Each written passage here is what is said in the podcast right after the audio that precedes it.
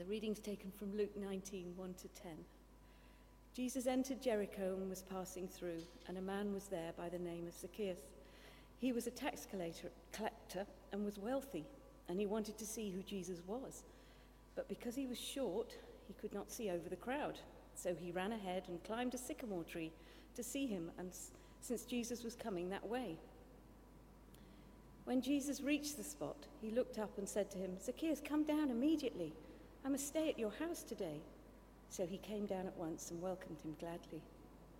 And all the people saw this and began to mutter, He's gone to the guest of a sinner. But Zacchaeus stood up and said to the Lord, Look, Lord, here and now I give half of my possessions to the poor, and if I have cheated anyone out of anything, I will pay back four times the amount. Jesus said to him, Today salvation has come to this house, because this man too is a son of Abraham. For the Son of Man came to seek and to save the lost. This is the word of the Lord.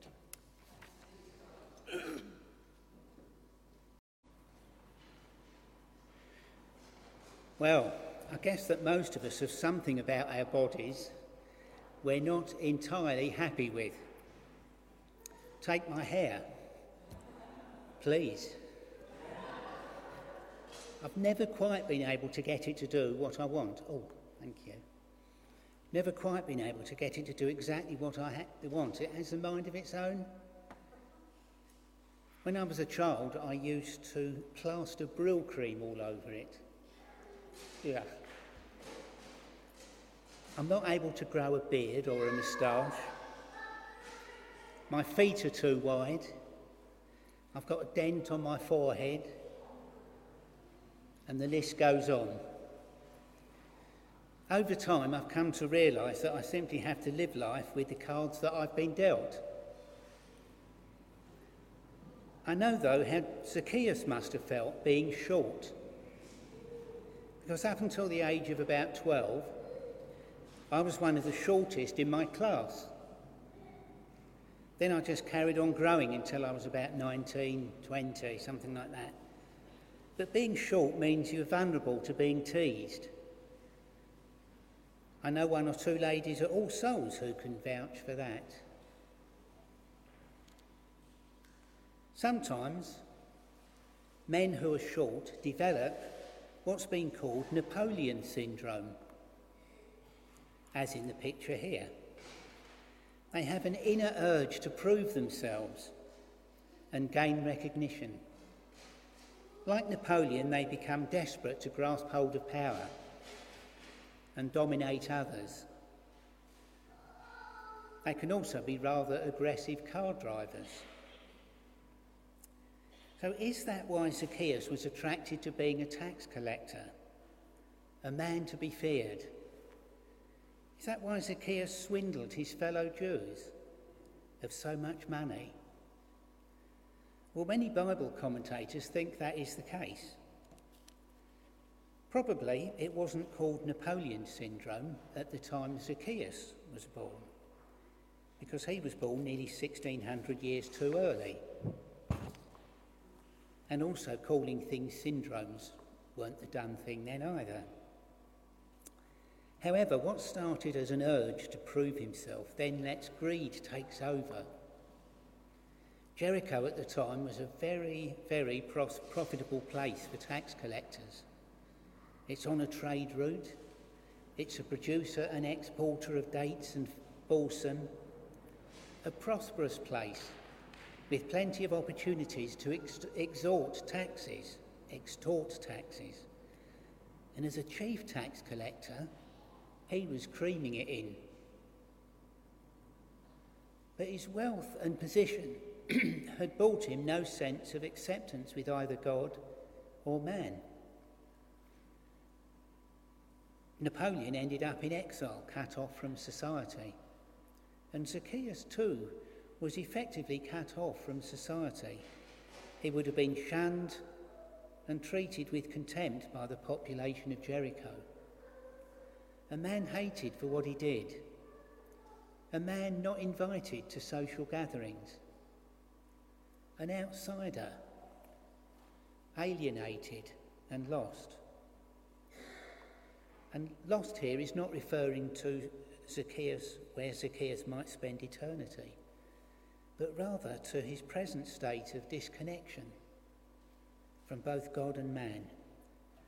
A most horrible position to be in, and one that we can all suffer from a sense of lostness. Wonder whether you might feel lost today. So our story, story starts with Jesus entering the town of Jericho, and Jesus is on his way to Jerusalem, where he will be crucified. So this is the last stop before he gets there. And Zacchaeus has two problems. First, he's short, so he can't see over the crowd. And second, mingling with the crowd would be hazardous for his health. Plenty of people could give him a sly kick or shove in the, in the big crowd.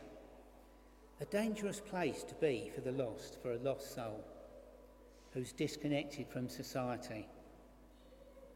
He knows their displeasure. And Jesus is just out of sight. He's, he's at the back of the crowd, you know, and he just can't see over to see him. And Zacchaeus has a desire to get closer. I can relate to that. When I was at a conference some years ago, someone called Graham Kendrick was leading the opening worship. And we all thought it was going to be fairly routine. You know, the formality of a few songs, and then on with the seminars. Not so. As we were worshipping, the Holy Spirit gave us all an overwhelming sense that we were at the back of a crowd that was watching a procession. And in the procession, Jesus was walking past. So suddenly we were all just shouting out Jesus' name, calling out for him to stop. We all wanted to get to the front of the, of the crowd. And I'm sure if there'd been a tree in the hall, we might have all climbed into it. But the procession didn't stop, it moved on. We didn't see Jesus, but we sensed his presence. And even being at the back of the crowd was still a very profound experience. So it's a strange feeling being at the back of the crowd and knowing Jesus is just there. So Zacchaeus climbs the tree, hoping that he might see Jesus hoping that he might find Jesus and discover whether the rumours he's heard about Jesus are true.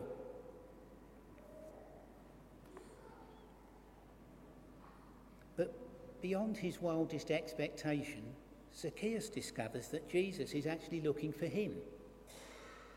Jesus walks up to the tree, looks up, and says, Hello, mate. You're just the bloke I've been looking for. So glad I found you at last. I simply must stay at your place today. Well, that's my translation anyway. It blows everyone's minds. The crowd start grumbling and murmuring, You must be joking, Jesus. He's the last person you should be seen with. We all hate him. He's an evil bit of work. He doesn't deserve for you to enter his house. Now, the way Luke has arranged his material means he wants us to make a link between this event and a story that Jesus told earlier in the Gospel of Luke that goes like this Two men went up to the temple to pray, one a Pharisee, and the other couldn't turn the page on his note. Oh no. One a Pharisee and the other a tax collector.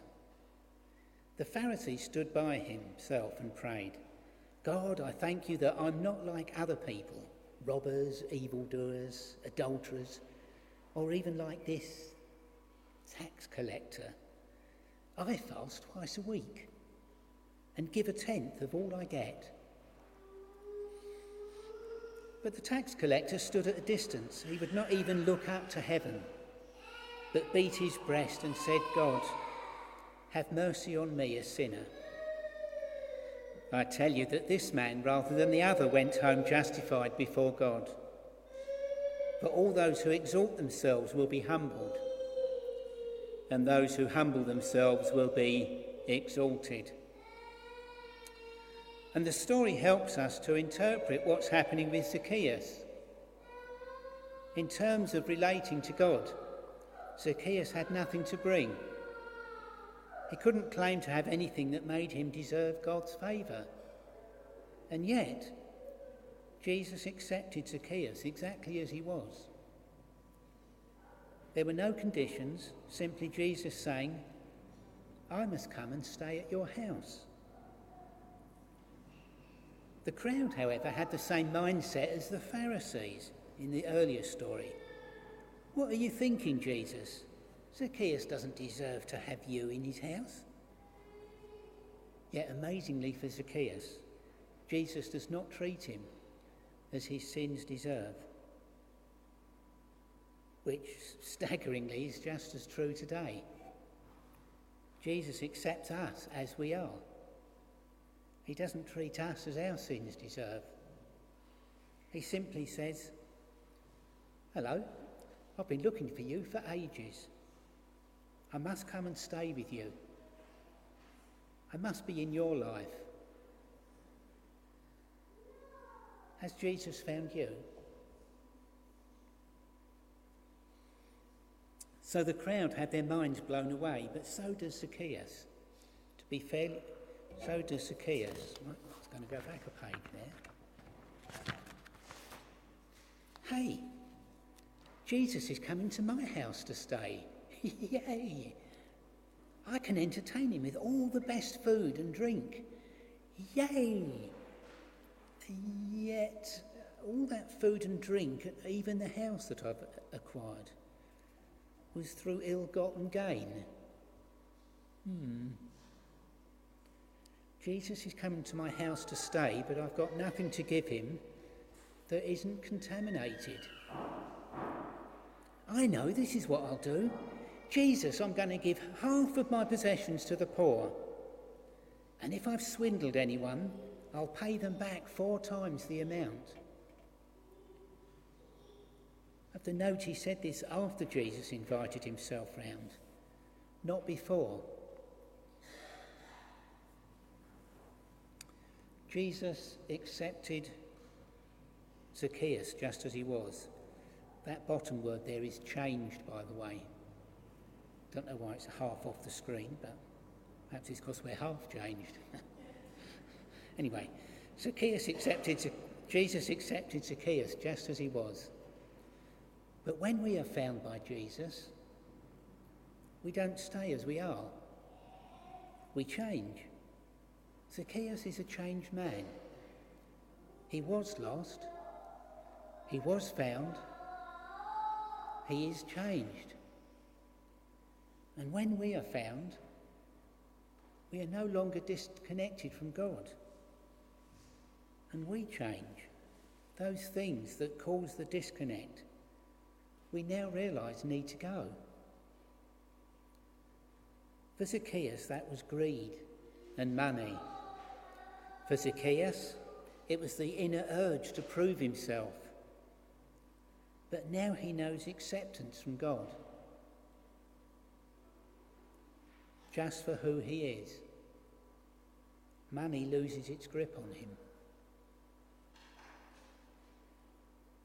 But Zacchaeus, the changed man, also reconnects with society.